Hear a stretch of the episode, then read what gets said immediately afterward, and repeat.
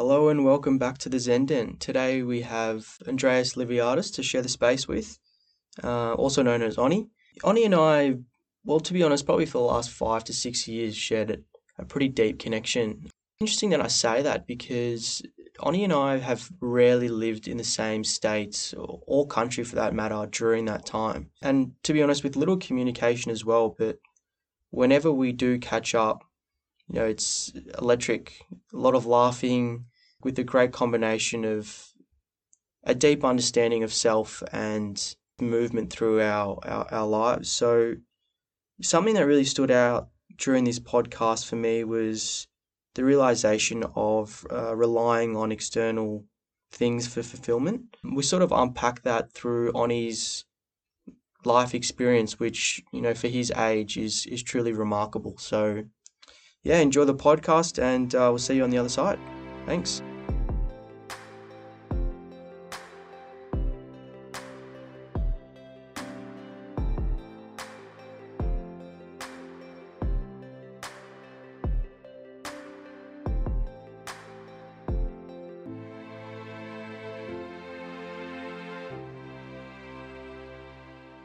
Andreas, welcome to the Zenden, brother. It's um, well, actually, should I say thanks for hosting me in the cigar room? yeah, yeah, you're very welcome. it's um, um, yeah, it's it's good to have you here. It's yeah. uh, something we're looking forward to very much. So yeah, yeah thanks for having me on. No, no worries, mate. Um, before we get stuck into it, um, is there like a, a memory or something, some sort of emotional pull that you have that sort of keeps you motivated day to day? And, and we'll delve into you know your personal life in terms of um, your professionalism in terms of rugby and, and what you do for work. But yeah, is there something that sort of evokes that motivation um, within? Yeah, I think um, it's, it's hard to touch on one specific sort of emotion, I guess, that, that cuts through. But uh, straight off the top of my head, I'd say all that, you know, the classic sacrifice, I guess, that, you know, um, is all that time of training, of the summer spent when the mate, your mates are down at the beach and you're you know, 35 degree heat doing sprints on the hill somewhere. Bow ties. Bow ties, yeah, correct. We've done a few together. Um, I think that's what it comes down to because you, you, do find sometimes that the motivation is, is lacking. I mean, um, I've been really lucky and fortunate to travel around the world with rugby and play at a, um, you know, elite level growing up and in some semi-professional environments at the mm. moment. Um, but, you know, not quite in that full-time professional environment. And sometimes you think, oh, you know, should I still do all these things to try and get there, or is it just is it gone now? So should I just you know focus on my on my career and you know mm. the nine to five career and just sort of play you know for the social aspect? But then you have little moments that keep you fired up, I guess, mm-hmm. um, and you have little wins like that, and that's like no, well I've sacrificed so much to get here. I mean I'm I'm so close. Mm. You know why not just keep pushing? I think so. Yeah, coming down to that, I think all those those sacrifices growing up through the through the age groups, all the rep stuff, you know, what make it worthwhile. I want to finish up and say, you know, I did give it a full, you know, a full go without leaving anything behind type thing. So yeah, red hot crack. Hundred percent red hot crack. yeah, that's the yeah. thing. Yeah. Well, um, let's let's actually just delve into the, the rugby sphere for you. Um, you know, you obviously go into a little bit more depth, but just just very quickly, uh, obviously played in Melbourne, and then you moved to college in, in America, um, and then due to COVID, came back home a little bit early, and, and you signed a semi-professional contract in New South Wales. So, you know, wherever you want to start the story, you let us know yeah. it's quite interesting. You know, we're obviously in Melbourne, footy dominant. Um, I know there was a few times where the boys tried to convince you to come play footy. I was convincing myself. yeah, well, I was. Um, yeah, overall, I've, I've obviously grown up in a big um, sporting environment. Um, the the rugby influence. My, my parents born born and bred in South Africa. Um, so you know, dad played rugby and coached at school. So the rugby, you know, came from him. Mm. Um, but I grew up with a footy in my hand just as much as I had a rugby ball in my hand. So to be honest, about 12, 13 years old, I, I was more footy obsessed than I was rugby. Right, um.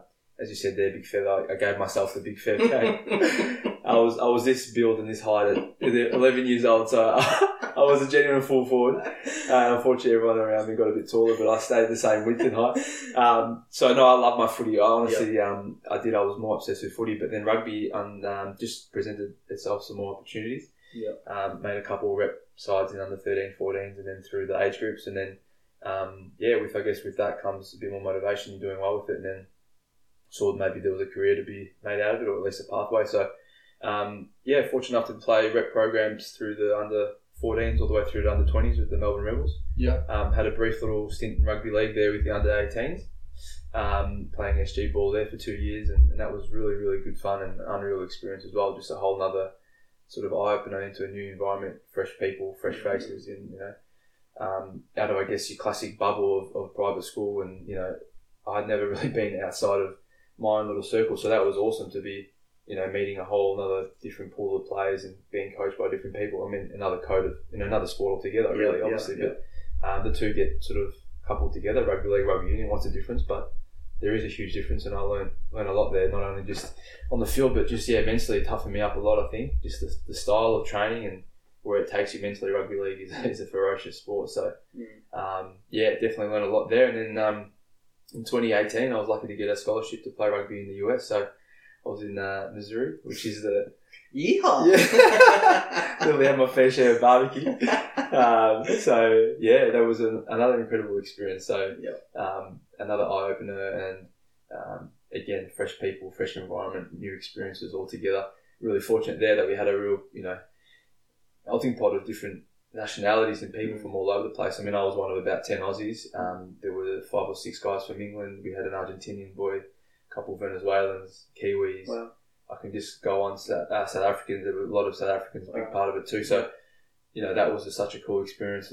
You know, melting all that with the Americans there too. Mm, You know, we had an awesome environment there where you learned a lot from other guys just from personal experience and their, you know, their experiences through rugby Yep. on the other side of the world.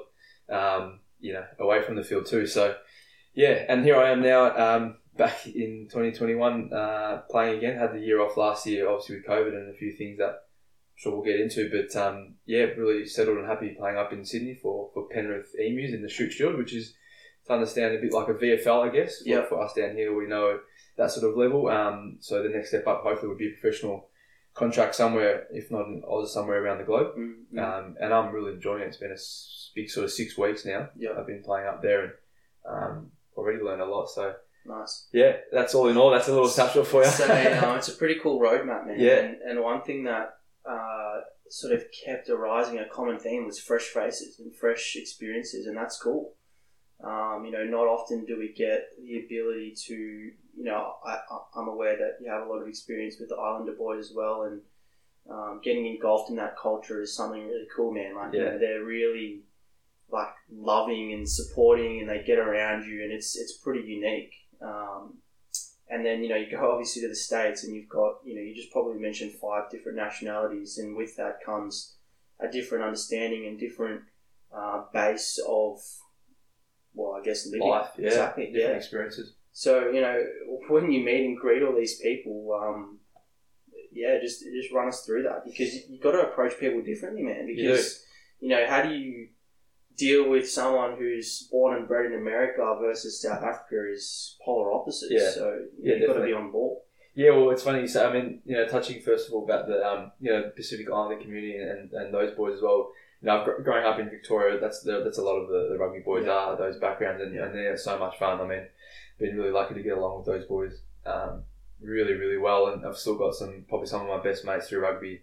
Um, uh, Pacific Island Kiwi boys, you know, Maori background, Yep. Yep. um, you know, a lot of them come over from New Zealand at a young age.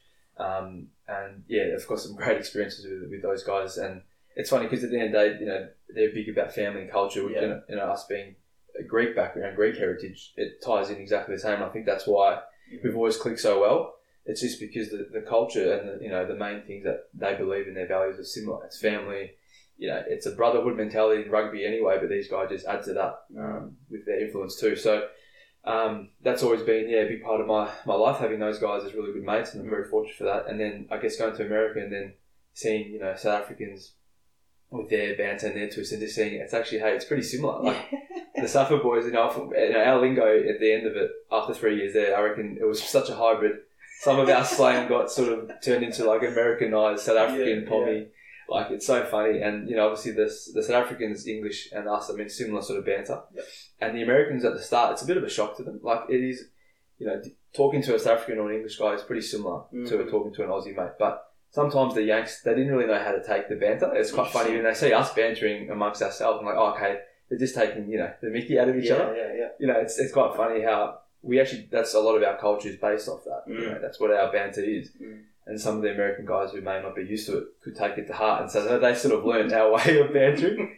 Um, so that's you're exactly exactly right. So you do you, you sort of you know find your way Yep. to talk to people in different ways in terms of when you first meet them, but then as you do, you get to know someone, and you know it pretty much just opens up, and everyone's pretty relaxed, especially in a rugby environment. Yeah, You touched on something that's really cool, man, and it's we're all the same.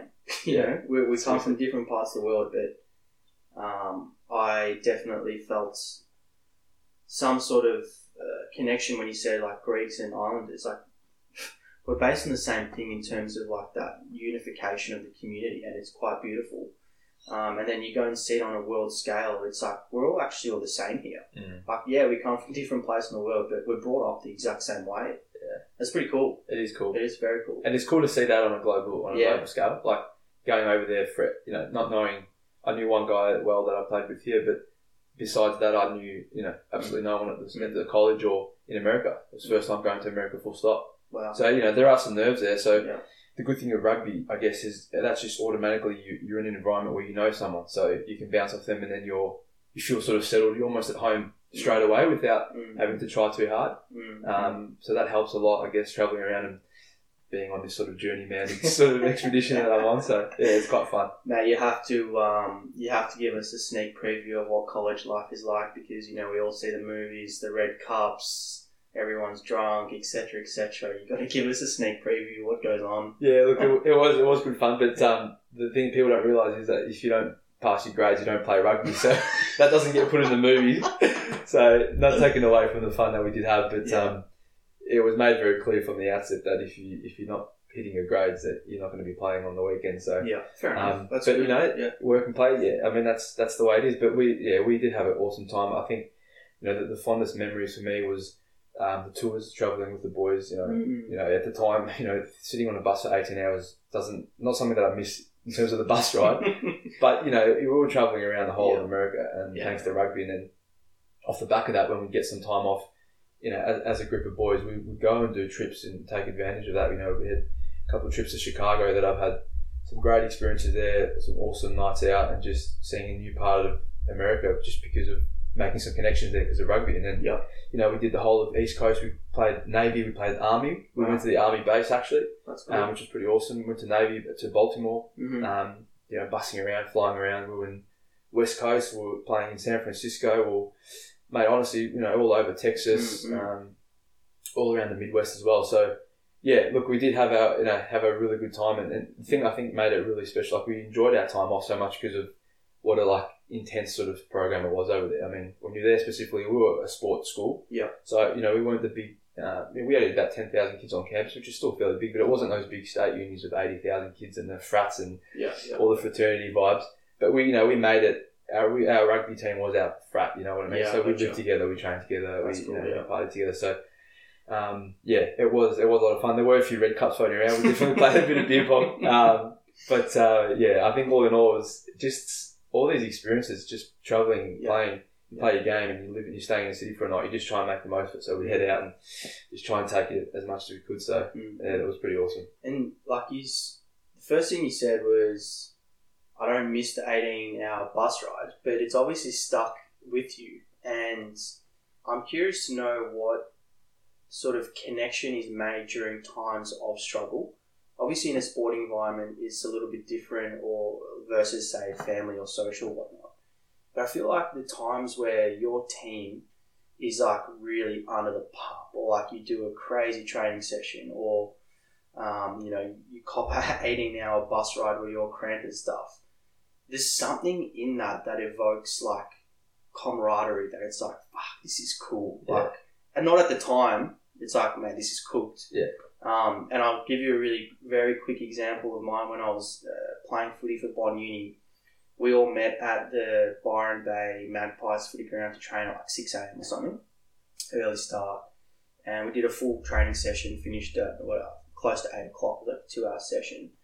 And then our coach, Sam Wish Wilson, he just said, Righto, everyone, we're meeting at the lighthouse. And off the top of my head, it's approximately 10k, and like the last 2k is like genuine uphill to Yeah. the lighthouse. And we're all looking at it like, mate, there is no way we're going to the lighthouse right now. And then he just started running by himself. He's like, find a pair and just get there. And we're like, mate, this bloke's unwell. We've just finished a session. But sure enough, like, got a mate, and it's like, at the first, like, five, ten minutes, you're like, this bloke's cooked. I can't believe Yeah. I'm doing this. Um, but then, like, you know, you just sort of cop it and you get there, and then however long it took us, maybe like, I actually don't even remember, maybe two hours, because we stopped, got some drinks in town, like, needed some water and stuff. Yeah. And then we got there, and everyone gets there, and you sort of just look at each other, and it's like, well, we all just made it like this. I know it was only like 10k, but after the footy session, like, Yeah. it was hot, man. Mentally as well. We, we got up there, and we're just like, wow, like, this is a cool moment where everyone is on the same page. And I distinctly remember throughout the footy season when, when the chips were down or, you know, third going to the fourth quarter, it was like, boys, we remember this. Like, this is nothing in terms of like we can we can burn more. Like, we've got more to give, um, and it really galvanized us. Unfortunately, we fell short that year to a pretty pretty strong team. In I think that year we may have lost the prelim or maybe the grand final. I can't remember, but but the main point was like we had a um, reunion like two years later about it, and we're still talking about it. About that session. Remember how cooked that was? Yeah, it's true. It's what brings you together. it does. Um, and I think the cool thing was over there in America was there was the first time where, like, what it felt like it was like a, a pre-season tour or, or, or a trip away to go to a competition, but it was full time in the Mm. sense of because we were living together, we were training together. Like you were twenty four seven with these guys, so every moment of training, every you know the tough, everyone sees the tough session we go through, and because Yeah. you go over there in about August. We'd have a few pre-season games, but you know that back end of the year was our pre-season type thing. Mm. We'd have a couple games in November, but our main games were in, in January, uh, February, going into that that spring uh, semester over there. Yeah. So you know that that November through that sorry August through to November um, semester would always have some seriously tough, brutal sessions.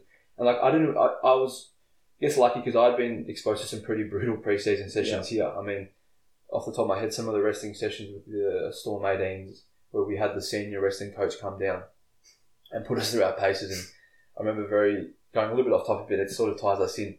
Um, so one of, there was a guy that came down for a trial session. He was going to sort of show his worth to see if he can get a Yeah. spot on our team that year.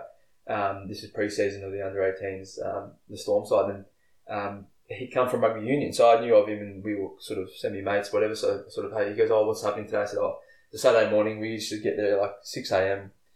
Have a gym session, have a meeting, have a field session, and then have wrestling. So it was like a triple header on a Saturday morning. I said, oh, today's a big session. I was like, not really sure what to expect when this wrestling guy rocks up. Anyway, so um, to give you a go to the end of the story, this guy left in tears. This player. so, and that's not even an exaggeration. The, the bloke exaggeration. The bloke literally got put into some serious head noise. Like he, he got, and this and we we were I guess used to it because we knew where we were going to get to mentally, Mhm. but. It's always tough. I mean, it doesn't make it any easier. Yeah. But this guy's come in fresh, having never experienced anything like it. I mean, we were six weeks into pre-season, so we knew exactly what was coming, I guess. Yeah. But you know, those pre-season moments had really tough, toughened me up mentally. So going to America, I thought, you know, how tough is it going to get? You know, I've been through some pretty bad Mm. sessions, but mate, we did. We get, we got put through some pretty brutal pre-season sessions. I mean, there was a wrestling coach over there as well, and the Americans take wrestling very seriously. Yeah. Yeah. College wrestling is actually quite intense, um, and he was an ex, he was an alum, um, played a bit of rugby, but at the time he played, it wasn't as serious as it had become now. Okay, yeah. But he came in, he was actually a wrestler as well, so he came in as a full time defence wrestling coach, really. And I mean, some of those sessions were just brutal. We used to go down to the wrestling mats into this like sauna of a room, and he'd crank up the heat as well to make it nice and hot. You know, you're sitting there, you're literally slipping and sliding around, and you know, he goes, he'd have penalties for you know guys, you know, hands on hips or hands on heads, or if you're pulling at a t-shirt, you're not allowed to pull at the shirt. Right. You have to get your arm around or whatever it may be. He'd put all these tricks in and just send us to a really dark place mentally. Um, his his name was Trevor, so whenever we heard the name Trevor's coming to training, you'd know we were going to get to a pretty dark uh, headspace. So, and, that, and that's what made us, I guess, brought us together. And you know, when there's ten minutes to go, I'd often remember sitting behind the, you know, behind the post if we conceded a, a try, and the, someone would say, "Remember those sessions with Trevor? Here we are now. This is where it counts." Yeah. Yeah. Because you know, it's cliche, but it's true. It is. Because the last 10 minutes in the game, when everyone's mentally more so than physically Mm. just depleted, it's getting to that dark space because that's what brings you back and then gives you that that unity and that little kick. You know, it may not always happen, it may not get there, it may not get you over the line, but it's going to give you the best chance. So, Yeah. yeah, I think our fondest memory at the time, as much as it sucks, it's the fondest memories when you look back. And as you said, I mean, I'm, I haven't, um, not sure of any uh, reunions as yet, but I can imagine that Yeah. that's something that's going to be brought up at, at our reunion with that team. So, yeah, definitely some some dark spaces that I've been to. Yeah, So we'll quickly delve into. So this year you planning on staying in Melbourne, working, and then a contract came up to, to move to New South Wales.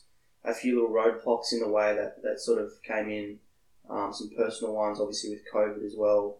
Um, and you know we've just sort of touched on being in a dark place mentally. Yeah. Um, and sort of not necessarily bring yourself out of that, but acknowledging that you are in that place and working through that. It, it, it's it's it's difficult. definitely. You know, it- it's difficult. Um, and I think you know, your everyday person, me included, you have these like moments of whether it's self doubt or like just at the end of the day feeling shitty. The work's something work's going on, something's going on with work, or you're not performing, or whatever it is, man. Mm. Sometimes they're moments, sometimes they're hours, sometimes they're days, weeks, etc.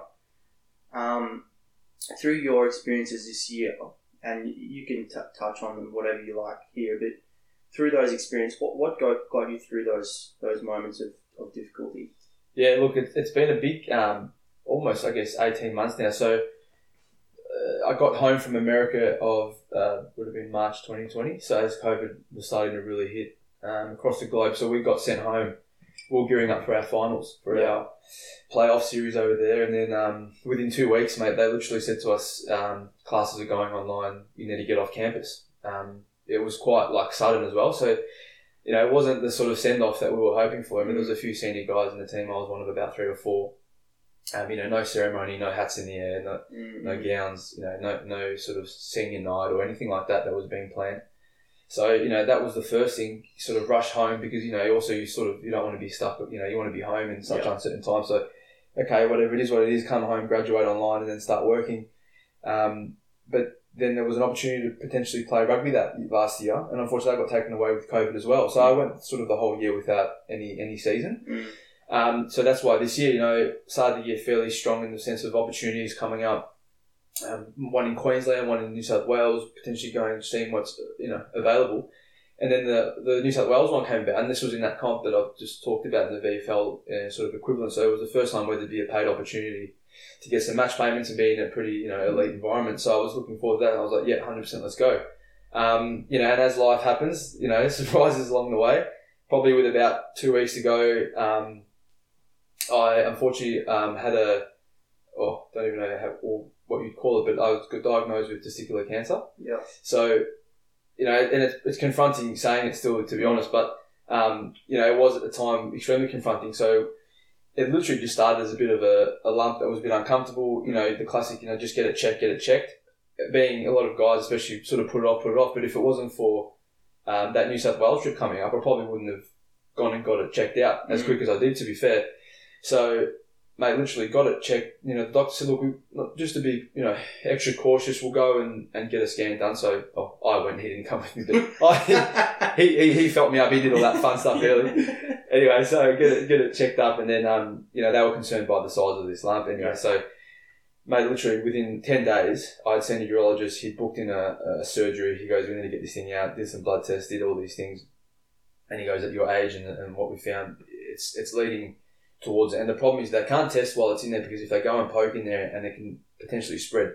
oh, And that and that's the issue with it. You need to get it out completely. So they remove the testicle as it is. They can't right. muck around with the, the tumour. Because Right. if they go and poke and then it spreads, obviously that's another Yeah. whole story and that's obviously not what you want. So, mate, it was gearing up going to Sydney Mm. to about 10 days to, to two weeks later, I was on a, on a surgery bed and I'm thinking, like, what is going on? Mm. Like this is I've had all this shit with COVID. You know, I cut short my time in America. I was planning on spending the summer there. Mm. One thing to another, no season last year. I'm thinking, fuck, like, oh sorry. No, I'm thinking, mate, yeah, this can't be happening type thing. Mm. So anyway, I was very fortunate that I was in good hands. I got onto it early, and that was the reality that I, I did actually go and Yeah. do something about it. I think that was probably the big thing looking back on it now. And mate, I was very fortunate, as I said, that it came out successfully. Had a very successful surgery. They removed it without any issues.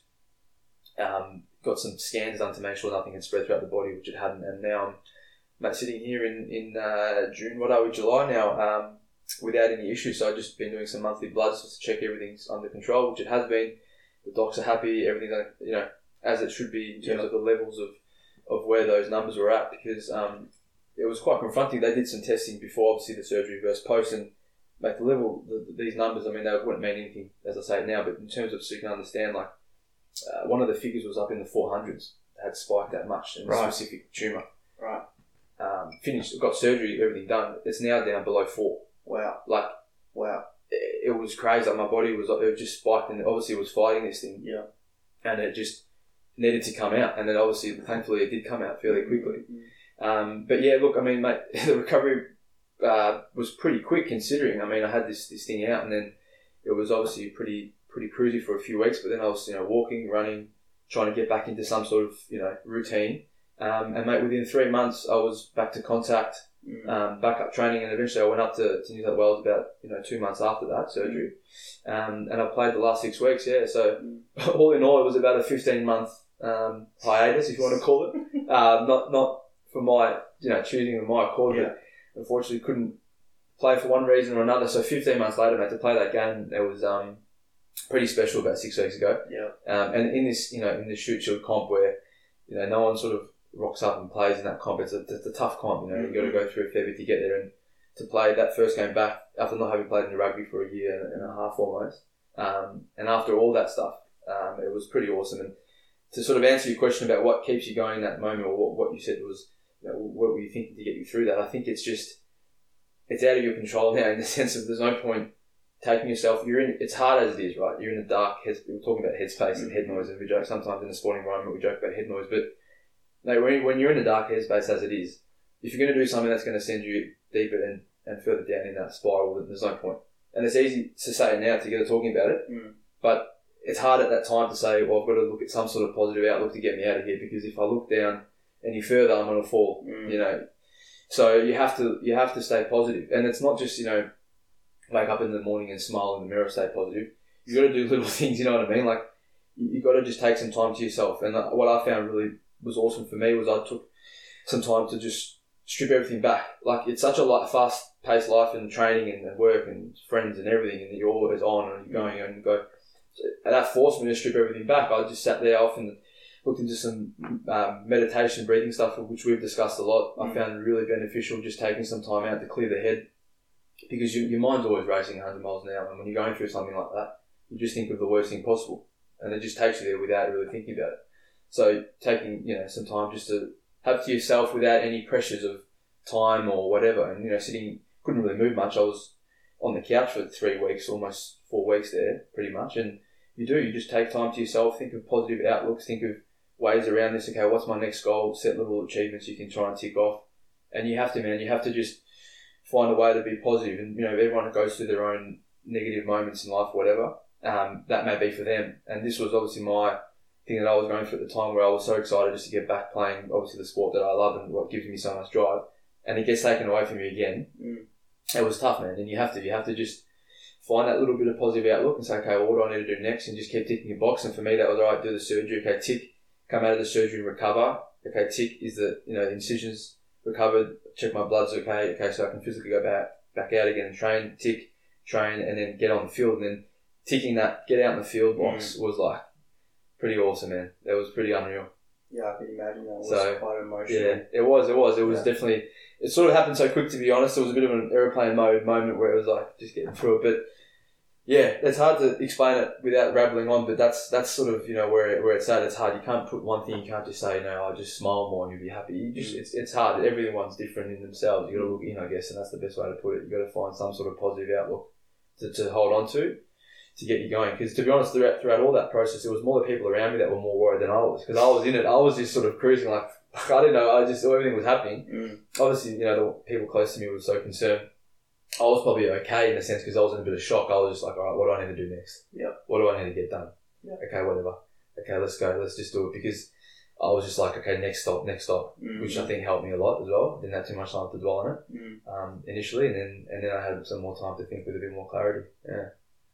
It's, So uh, yeah, that's- mate, it's a lot, It's a lot to take lot, in, but man. um, Yeah, no, I think um, it's made me definitely made it again another mental experience that's toughened me up in a sense. Mm, mm. Yeah, No, it's it's a huge testament to where you're at at the moment, going through that. And I know we touched on, you know, before you left, there were a few uh, behaviors that weren't in line with who you identified as.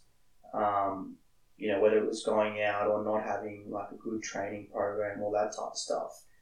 And from my perspective, please correct me if I'm wrong, you sort of treated this as like a reset. It's like, I'm going to take full responsibility of my life here. And I know that everything that goes on in my life is completely up to me. I appreciate there's external noise out there and not necessarily block it out, but you filter out like this is this is what I want to do with my life. Yeah. And you know, there's often like that saying like, you know, good things come out of bad things. Mm. And I feel like this this has been a big one for you. Um, so, you know, as a very close friend of yours, um, it's quite beautiful to see that progression and take my hat off to you, mate, because it's it's a it's a crazy experience, man. And I remember speaking to you about it a few whatever it was weeks months ago, and I was like, man, the time where they're checking whether it's spread to the rest of your body, whether it was five minutes, one hour, or a day, like, mate, what is rushing through your head during that time? Like, fuck, this thing could be anywhere in my body right now. yeah, You know? and yeah, to be, mate, that that was that was that was pretty scary, and that was a an emotional time to be getting those results back because, and and bear in mind that was before the surgery, so they were concerned obviously that had had you know hunted and and, and spread quite viciously, I guess, and aggressively because of the type of tumor that it was, and it was a very aggressive tumor. Um, so yeah, mate, look, it was there was a very tough, I guess, mental time there because you know you're sort of waiting to hear these news, and you, just, you can't really rush it. You just sort of you're waiting around, don't know what to do with yourself. Yeah. Um, Yeah. But yeah, no, I appreciate that. Those obviously, you know, we've, we've had some close conversations about about things and, and where I was there and how I got through it and, and that time before. I guess, as you said, I guess a reset. Um, I've always sort of lived by everything happening for a reason, whatever reason that may be at the time. You don't know, but it always sort of finds its way around. Um, so to touch on that, I think, yeah, I think it's been a great reset in the sense of COVID was tough. I mean, we're still living in, in COVID, I Yeah. guess, but that last last year, that you know, whatever I think eighteen week lockdown that we ended up going through overall in Melbourne here, um, over three months or whatever it was, it, it sort of it took everything away that was always keeping me, I guess. It's sort of your outlet. It's it's your you know your Mm. chance to blow off some steam, whether that's catching up with mates, training, or just I don't know, it literally just going outside of your home. when you think about it, like you take your dog for a walk, that you're blowing off some steam without realizing it because that's it's you're taking in new surroundings, you're taking in new, I guess, things around you that are keeping you stimulated. Yeah. When you're when you're stuck inside your home and you're telling and someone's telling you you can't leave your home past eight p.m. Um, straight off the bat, that's obviously putting some sort of you know pressure on you mentally. It's like, well, you're feeling a little bit claustrophobic. Um, Yeah. And from my point of view, I've always been and I am. I'm very obviously social. I've got a great group of support network, great support network of family and friends. And the thing is that you rely on those people when you don't really realize it. Yeah. So catching up with you for a coffee on a Tuesday arvo, you may not think anything, but when that's taken away from you, that Tuesday arvo coffee is actually so important. Yeah. And I think what was happening, I had no rugby. I had, you know, no the social life got taken away. Everyone was on top of each other, closed in. When we got let out again, I was just like a cage animal that had been literally like unleashed. unleashed, dude. Like, I um, look, I, I love a good time just Yeah. as much as you. Uh, we, we both we've had some great nights out together. Yeah. We, we're, we're very social people, but you know, I've always had rugby that's kept me in check, I guess, and I've always been very motivated. I've very, had a very strong tr- training schedule, training schedule, and always kept look after myself. But in the sense of I know I've got a goal that I want to Yeah, tick yeah. off. Sure. But you can't have that goal and then turn it on. There's it's not a switch. You have to live by it in Mm. your everyday life too. And I lost track of that. Yeah. You know, I was obviously didn't have training or didn't have anyone keeping on top of me in terms of uh, rugby commitments, and I wasn't strong enough on my own to keep up my own program. And it just I was like, well, everything's been taken away from me. I deserve a bit of time off. And I mean, that time off turned into pretty much six months of, you know, just out drinking, partying, whatever, and then not really taking care of my training, my eating, and it was affecting me mentally Yeah. physically, you know, blowing out and just not really feeling fit and healthy. And then it affects your mental side of things. Yeah, so, you know, going into that Christmas, I was like, all right, next year I've got to fire up. So then, you know, you come back and you say, okay, I've got to do something. and then you think you're starting to do something, and obviously everything happened with the Mm. with the health stuff on top of it. So, you know, it was not that I deserved to cop that Mm. that diagnosis or that, that news, but it was literally forced me just to stop, strip everything back, Mm. reset, and think, okay, what do I need to do from here Mm. to get back on track? And get back on track from a rugby point of view, but get back on track from a life point of view. Yeah. Because I, I did, I, I lost sight of probably a little bit of, you know, what my sort of everyday sort of life or what I want to live by as well, what I want to do. You know, I, I completely just lost my sort of my rhythm, I guess you want to say. Um, so yeah, mate, look, I'm, I'm in a much better spot physically and mentally at the moment, Mm. and it's it's funny because and I don't feel and often what would happen is I'd go through cycles of pre-season training and then Yeah, yeah. season and then off season and then just go complete off, and I've always struggled in the off season to keep on track physically mainly, but this was obviously more mental than I realised, and when I came out of it, I'm thinking I've realised now it was actually like that was probably more mental than it was physical, Yeah. because I was so felt so cooped up mentally, and when I finally they let us out and from a social point of view, it was just like, oh, I can go and do whatever I want now. I deserve it. Mm. I've had all this time locked up. Um, and I think, yeah, now I've, I've found a really good balance of being able to socialise and not, you know, overdo it and still have my, my, my fun, you know, little nights out here and there, little treats. But, you know, obviously, it's just, you know, especially now, obviously coming off the surgery and stuff, I've had to, you know, pull it right back and, Yeah.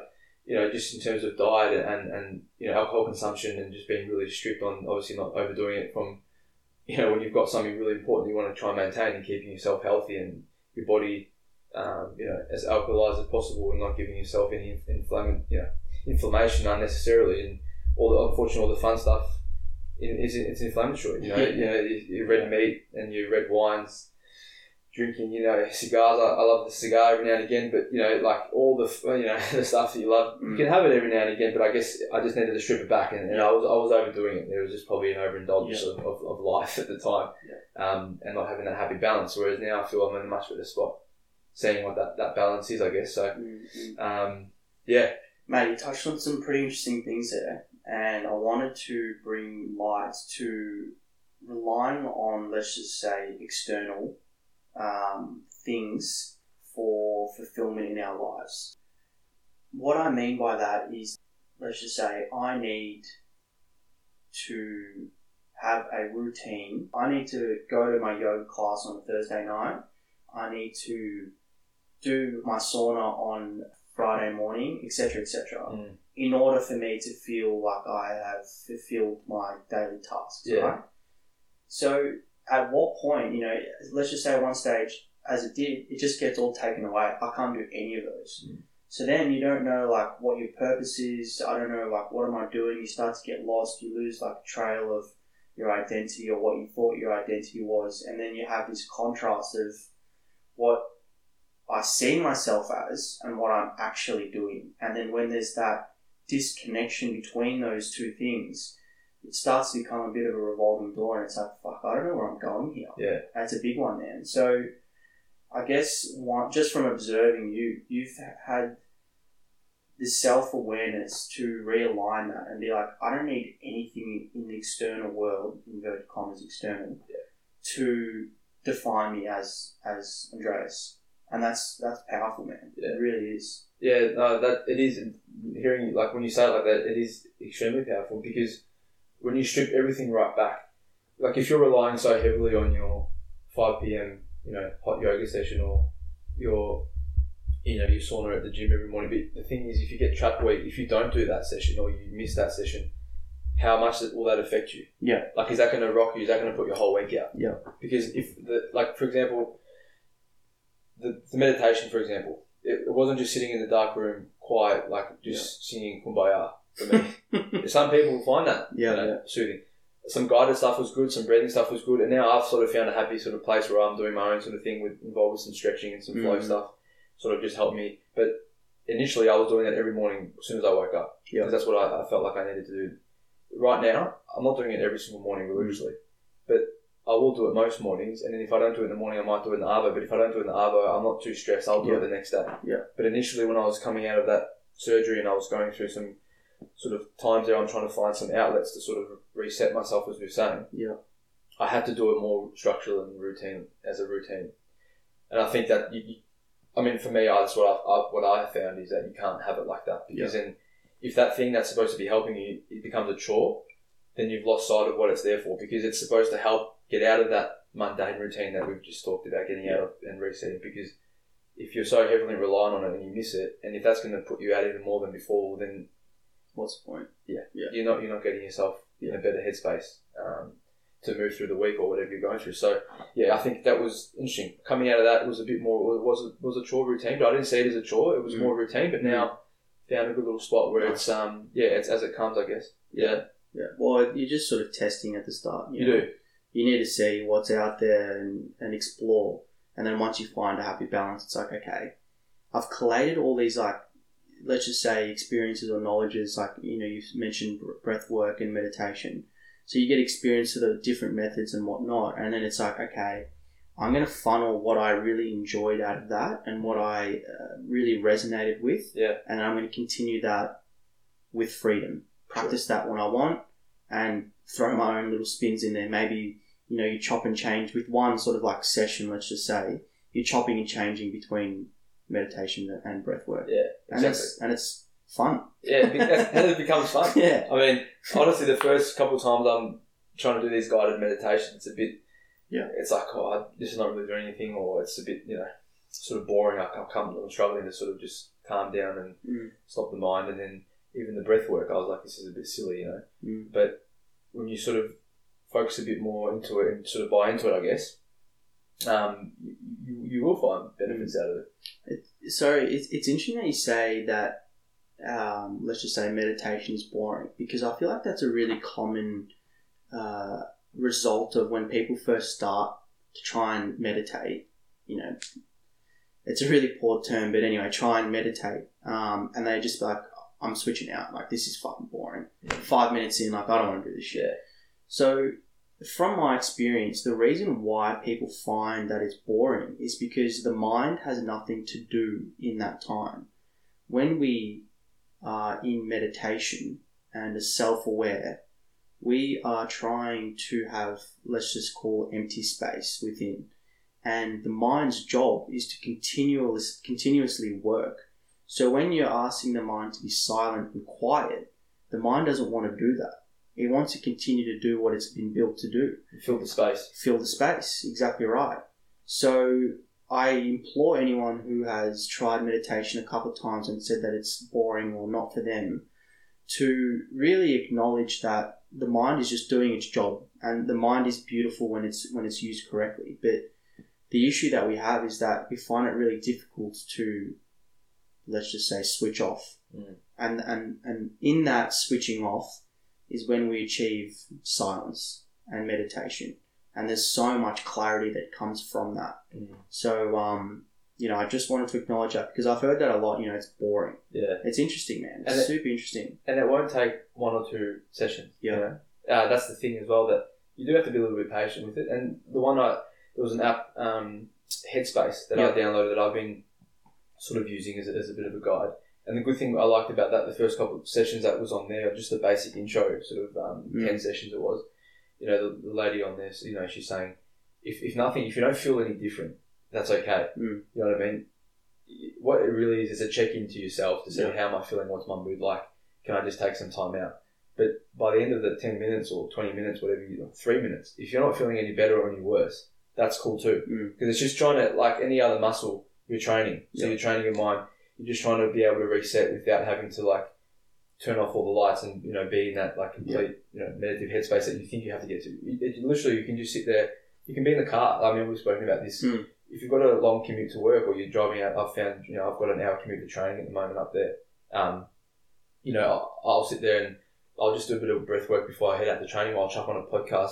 That's meditation in itself. Yeah. Like I'm not sitting there with my eyes closed, Yeah. my, my knees folded, but it's just about finding little skills that you can pick up in your everyday life. Yeah. And that's that's the thing. It's taking it away from that traditional Buddhist meditation. You're not going to sit there in absolute silence for an hour and a half or two Mm. hours before work. It's not realistic, and it's not going to benefit you either. Mm. So it's finding ways where you can do it. And what I'm trying to find now is in my everyday back to normal, you know, Mm. inverted commas, normal life. Because at that period there when I first did it, I was literally just recovering, sitting at home. I had that luxury of being Yeah. in that space to myself without any pressures of you know other people or commitments. Yeah. So you've got to try and find it in the everyday life. So Mm. and it may not happen as you want it every day. So you got to be you got to be okay with that. Mm. Yeah. Yeah, well, the challenge is taking it from saying I've got a one hour practice or I've got a, or I want to do it in the morning or I want to do it in the afternoon. The challenge is then, what more so awareness rather than challenge is to be like, well, I want to constantly be in this state. Mm. And what's stopping me from being in this constant state? It's a lack of self awareness or appreciating yourself. So, you know, you take that into your everyday work, and when you're walking or when you're reading or whatever it is, you can check in whenever you want. You don't Exactly. need guided or you don't need a set set time to be doing that. That's right. It happens all the time. It, you just have to unveil it. Yeah. and that's powerful stuff, man Yeah, it's huge. and it really sort of goes on sort of your mood and your appreciation your gratitude and and your connections around you because if you're peaceful within people can feel that man Yeah. the interactions that you have with people you know it, it really shows It- it's cool Well, it's, it's just touching on that. It's funny you triggered me there. Just um about that people can feel it. Mm. I mean, I had a, good mate of ours, um, shared mate. He came up to visit me in Sydney a couple of weeks back um, before the give lockdown. him a shout out Oh, great Jimmy Ford, uh, the wide frame that he is. Um, apparently he's filled out Yeah, he hugely actually. Um, he's actually now selling a six week gym program that you can follow with him. It's Really? vir- he's a virtual trainer. wow there Yeah. you go well I don't like to give him too much, but um, if anyone's looking for some advice how to bulk up, yeah, he's got. So, um, anyway, so it, it, you know he, he um he picked up on it. He he came up and um, I hadn't seen him for a little while. I've I had I had seen him obviously um, before I went to Sydney originally, but then he even was sitting there just reflecting a little bit like what we're doing now. We're just Yeah. reflecting on the last sort of year and a half of experiences, and he's also had some some some struggles that he's gone through with his own health as well, and, and some mental stuff that he was going through on the back of that. Um, yeah, and he was trying to um, we were just discussing and reflecting and giving examples of what we were both sort of going through. And one thing that came down, he said to me like, like honestly, I can just feel like your energy is so different to where you were about six months ago. Yeah.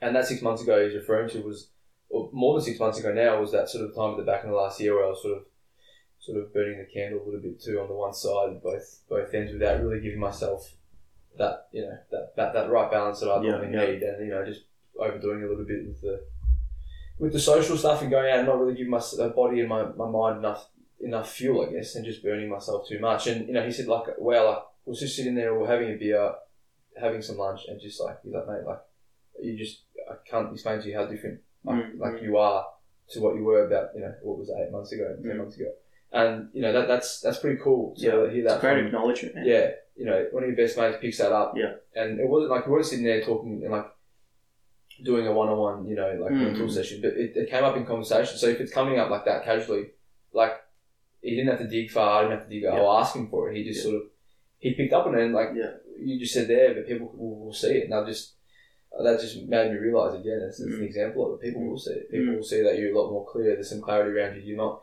constantly like on edge or chasing or, you know, so fast. You Mm. just, sometimes you need to just slow down and people will see that in you if you've been able to sort of to get there. I guess it's um it's different for everyone though. Yeah. Yeah. easier to slow down when you're in Greece though in Greece and you're sitting on a flat there on the beach is a lot different. um, I just wanted to rewind a little bit here, and you touched on diet and inflammation. Yeah. big one, man, really big one. Huge. So, um, you know, obviously going through the health issues that you were going through, that's obviously a huge one. And what we're putting in our bodies is, in my opinion, really underrated. Re- really underrated. So. You know, when you're in that stage of like, okay, I want to recharge my body as best as I can, and you go back to the bare basics of, of just eating well. It's Yeah. not that hard, really. But we get caught up in, in the rest of it. And um, inflammation is a huge one, man. And personally, I, well, I guess living at the beach is the best in terms of getting the salt water, getting into the salt water.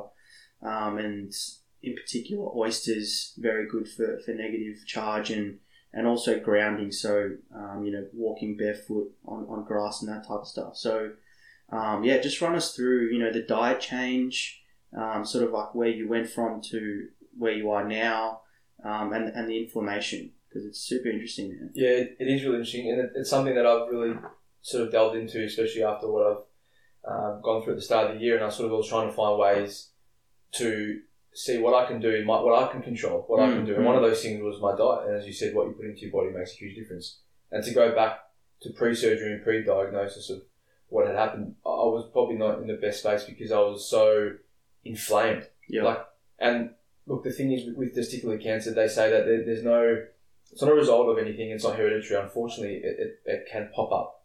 But what I know is that my body was so inflamed, and it was I was just not well in terms of what I know my body to be. That if there was any sign of something, you know, if my body, if anything was going to start, and my body was so inflamed and, and uh, you know, acidic as it was, it may have, it may be why it made it so bad and aggressive. I guess Yeah. why it took off. Yeah. Now the doctor didn't say that, and he said there's nothing. Unfortunately, we don't know why. Yeah. But I know myself, I wasn't in a great spot, and that's because of eating too much processed food, Mhm. eating, um, uh, you know, relying on a heavily based meat, red meat diet, and just way too much alcohol. Yeah. Now, although, and and it's funny because I've been reading a lot about it and seeing what the biggest, uh, you know, acidic group food groups are, what the worst infl- inflammatory foods are. I mean, dairy is just right up there as much as red meat, and I have, you know, cheese every day. Yeah. Without, and I, I don't see cheese as a, you know, inflammatory Mm-mm. acidic food, but it is. It's up there with meat. Um, the processed foods, you know, just the classic, you know, binging a week, going Monday to Thursday, okay, but then Friday to Sunday, just absolutely blowing out. Yeah. You know, getting to the end of the work week and then a Friday night, you know, drinking, binge drinking, and then cop, you know, have Macca's feed on the way home, and in the morning you, you're tired, you're tired and hungover, and you lose that whole weekend. Yeah. So it's, it's all the stuff we know anyway. But what I was interesting to find out was just going in and saying, okay, what's going to help limit, limit and minimize the acidity in my body? Mm. what's going to help alkalize me, so getting more alkaline in your diet to try and get the infl- inflammation down and see what I can do. And there was things like just stripping it back to basics in the sense of no process, cutting all you know processed meats out. For for me, what was interesting was that you know, being in a Greek environment, Greek household, lots of meat always in our diet, probably meat every day, fish, uh, chicken, uh, red meat, whatever it, it may be. And it was interesting to find out that unfortunately, though the meat is an inflammatory food, it is one of the top especially red meat, is one of the top Mm. contributors to that, into, into you know increasing inflammation in your body. So I sort of coming from such a big heavy you know meat eater myself, it was like okay, well let me try something. I, you know the doctor said it wasn't going to make. He can't back it to say it's going to make a difference because they won't do that, and because there's not enough science behind it. Right. But what the science does say is that putting this in your body will increase the acidity. Putting this in your body will help alkalize your body. So that was enough, I guess, to say, okay, well, whatever I can do to try and bring my body down to to normal, and then once I'm to normal, keep it down, and then actually make me better off for it. Yeah. Do you know what I mean? And that was tough because the only thing that got me into that position was unfortunately this this situation with my health. Yeah. But the fortunate thing was, and it's actually helped me with perspective, is that it's forced me down this path, and now I'm actually really enjoying it. So you know, I'm not I'm not eating meat. I've pulled back on the dairy. I've tried to make sure that I, I still have a little bit of fish, Mm. and it's been hard because I I just went to fish and having I was almost having fish every meal, and then I'm also reading, and there's also another whole lot of you know can of worms about Yeah. fish and how Okay. and what you source it, yeah, and it's got to be trying to get wild caught, not farm fish, because the farm fish is pumped with chemicals and Yeah. Yeah. other stuff as well, which is just as bad for you. So you can't really win because every path you go down, you're finding issues. So it was just stripping it right back. You know, lots of greens, lots of veggies, sticking to mainly fish as my protein, but finding other ways. You know, there's beans, legumes, there's lentils, there's other sources of, of protein you can find too. And it's, it's the classic debate about meat and whatever. You know, there's game changers and all this shit about veganism, and you can go and you can find that you know you're down a vortex there of information. And that's the problem as well. There's so much overload Yeah. it's crazy, man. But what's always come back, and I've read some books, I've done some research, and I've done my own little sort of thing. Yeah. And mate, the Mediterranean diet Yeah. has come back as the winner in every single scenario. There you go, mate. And it's it's it's it's not the it's the Mediterranean diet. It's not the wog diet. Yeah. So it's not Big the, difference. It's a big difference. It's a big difference. It's not the, the diet that people Not you olive oil on everything. know. or olive oil on no, no, you everything. can have olive oil. what they're saying is, so Rizzo? The, oh yeah, yeah. Mate, what they're saying is that like the true Mediterranean lifestyle is Yeah. predominantly plant based, really, Yeah. and and the traditional old style, the Japanese as well, the traditional Japanese style, also very much plant based with a little bit of fish in there, mainly Mm. fish as their protein. Mm. And what they're saying is, if you look at some of the oldest people in the world, they're from these random rogue Greek islands or some random 110 year old in Japan Yeah. the reason their, food, obviously, they got the luxury of a lot of the older in, in, in these islands and stuff. They catch their stuff fresh. Yeah. you know, it's not pumped out of Woolies and Coles. You know, Yeah. these mass mass produced stuff. It's it's fresh and it's wild caught and it's in their little backyard, Yeah. and it's all stuff like that. It's homegrown, and that helps with the quality of the food. It's not being pumped with chemicals. It's not being sprayed with fly spray, Yeah. and that Yeah. also makes a difference. But you've got to do with what you can get here. So you still you do your best to try and get everything organic and, and all the rest of it, but it's really sticking to a predominantly plant based diet with some fish in there as well that I found really important. And, and it's also forced you to be creative because then you've got to find other ways to cook Yeah. meals. You don't just have your meat and veg um, on the plate every night. So yeah, and it's been good, mate. It's more of a Mediterranean lifestyle. I'm not complaining with that. Yeah. I'm very happy to live a Mediterranean lifestyle. But Yeah. yeah, lots of olive oil. No, not being afraid of, of the fats in terms of like avocados, your nuts, your seeds. Yeah. it's all it's all really good for you. It's actually really really good in terms of helping with um, acidity in the body and infl- inflammation. And you may Mm. not think it, but those good fats are really good for you. Olive oil, heaps of olive oil, sometimes a bit too much, but you know, um, you know, veggies, lots of um, you know, sweet potato, Yeah. um, you know, eggplant, all the all the good stuff, and then you know, some good if you can get wild caught salmon, you know, barramundi, snappers, like lots of good whole fish, and Mm. you know, you can get your as you said, your oysters and your calamaris and octopuses as well. But just finding other ways to go. Okay, how am I going to get my protein here today? I don't Yeah. have to always have fish at the, on the plate. Yeah. Um, yeah, and, and getting it, getting it the best fresh source as you can possibly get it. Mm. Um, yeah, And straight away, people say like, "Oh, you know, it's pretty expensive." But the way I look at it is, you're going to pay for health one way or another. Yeah. And option A is fill up with good shit, pay pay for organic food and whatever else, um, or fast forward thirty years, you're going to be paying for a tablet to take every day. Yeah. Pretty simple. hundred percent. Um, and you, you touched on chemicals, man, and I came across an interesting article on it, and um, this suggested that on average, uh, this is in the US, on average, a male is exposed to 85 chemicals per day, and a female 165 chemicals per day. Wow. And when you put that into perspective, man, like, what do you think that's doing to you? And you wonder if they know they're taking those in as well. Well, I, I would say most of them know. Like, Yeah. you know, things that you do mindlessly, toothpaste, deodorant, Yeah. shower products, you know, you do all that stuff and you don't really realize the fine print. Like, your skin is an organ as well. Yeah. So whatever you're putting on your skin, it's going straight into your bloodstream as well. Like, it's not just what we're eating. So, you know, to be cautious, well, just to be aware of that stuff is pretty important moving forward, man. Because as you said, the society that we live in, in terms of consumerism, is pretty out of control. Yeah, it is, and, and it's also you almost don't have a choice sometimes. Yeah. Because what's the easy option? Yeah. Is just to go, and, and that's why I think I was lucky there, where I had a little bit of time to myself, to and the luxury of just not having pressures and the time and place to be and eating out. I was just obviously just eating at home. I was at home recovering a little bit there. Yeah, where I was like, okay, well, let's maybe restructure my diet a little bit. Looked at some charts about what was going to be going to be best for me. mm. But then it's also, as you said, it's moving forward. Then how are you're going to keep it up and staying away from that that, that chemical and artificial sort of Yeah, yeah. diet and lifestyle. Yeah. Um, and mate, you know, we, we've joked about this before that. You know, this old 110 year old man on a Greek island, he'll still have his ouzo yeah, and his red and his little Yeah. white wine from the cask, but he'll have one, maybe two. Yeah. And I think it's just overall, it's overindulgence that Yeah. gets us in trouble. It's not so much the, the choice of what we're having. You can you can control the choice, but then again, it's also how much of it you're going to have. yeah, Because yeah. as good as the food may be, you've got to be able to say, You do, man. okay, I'll limit it to this amount. That's hard for us. and man. that's very hard. And that's that's been my we've, downfall. we've been brought up in a family where it's like you finish the plate and the and plate I'm going to put you- more. have another plate. and if you don't eat that plate, I'm going to be really disappointed. You're not invited back if you don't. I think that's that's that's um, it's embedded in you. It's in your It is. in your DNA. It's like you don't leave food on the plate. You know. Um, Man, I have this Uh. discussion with the missus all the time. She's like, "You don't have to eat it." I'm like, "But there's food on the table. I've got to finish it." these words in the back of your mind. Finish it. You have to. Uh, Um, no, that's a big challenge for me, man. It I'm, a sucker for that. Yeah. I really am. Um, as you said, no matter what the quality of the food is, if you're overeating, you're overeating. Pretty Uh, simple. And I think I'm, I'm finding that if I, you know if you can find a good little balance where you can have your treat every now and again, like you know I haven't really craved anything that I've cut out, but Yeah. you know if I'm going to crave a piece of steak, I'm going to make sure that it's grass fed, organic, Exactly. and it's well sourced. Exactly. Do you know what I mean? Like Yeah. that, that that's the difference I think moving forward is obviously my, my reason for cutting out meat. Look, I, I'm not as much in the ethical. I, I can see that stuff and Mm. why that's become so prevalent as well because Yeah.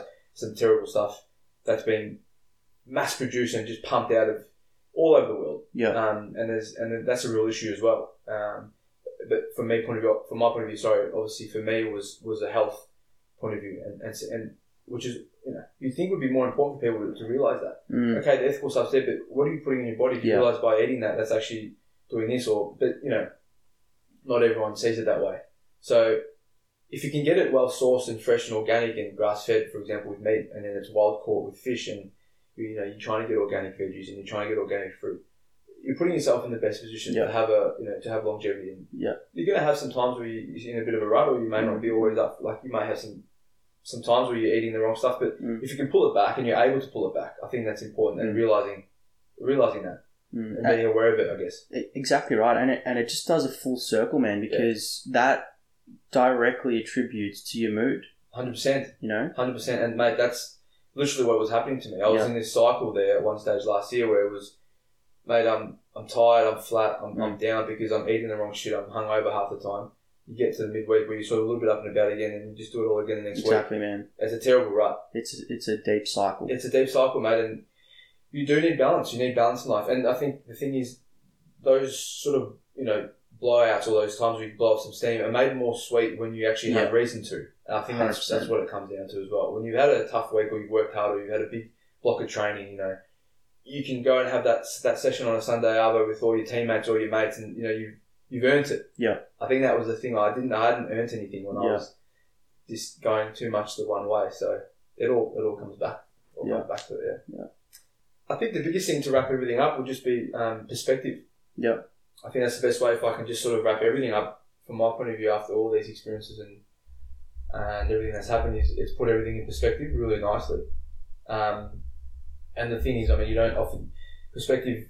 You don't always get it unless you go through something, and then it's you know it's nice once you're out of it. But in the time, it didn't feel so good. Mm, But looking back on it now, I think it's just given me some great perspective. You know, um, if something doesn't go well with training or work or something, then it's like, well, does it really matter in the bigger scheme of things? And it may sound a bit cliche in big picture, but it really it's true. Yeah. You know, if something hasn't gone your way, but what what's actually really happened? You know, in in in, the, in these environments that you know we're talking about with rugby or yeah, sure. work now, it's like, mate, well, okay, it was a, it was a, it was a bit of a shit session, or we didn't play the best game, we got flogged, but I'm out there, I'm playing again, I'm so stoked that I'm out there, that I'm actually back in the environment where I'm playing, and you're back around your mates, you're back, you're living your normal again. Yeah, yeah. So when everything gets stripped away, it's it's those little things that just puts everything in perspective. Mm, You know what I mean? So, yeah, I think that's probably the biggest thing. If I could wrap it all up, that's given me some seriously good perspective. It's given me a chance to strip everything back. And yeah, feeling like I'm in a good spot now to sort of keep going though and not just say, okay, that's done now, but try and, yeah, continue to sort of live better. Feel Beautiful. good. Feel good, play good, look good. so, yeah, no, mate, that's that's pretty much that's pretty much it. Ah, good stuff. Well, we might wrap it up then. Beautiful. Yeah, thanks, Thanks, for, thank you very much. Thanks for having me. Cheers. Looking forward to it.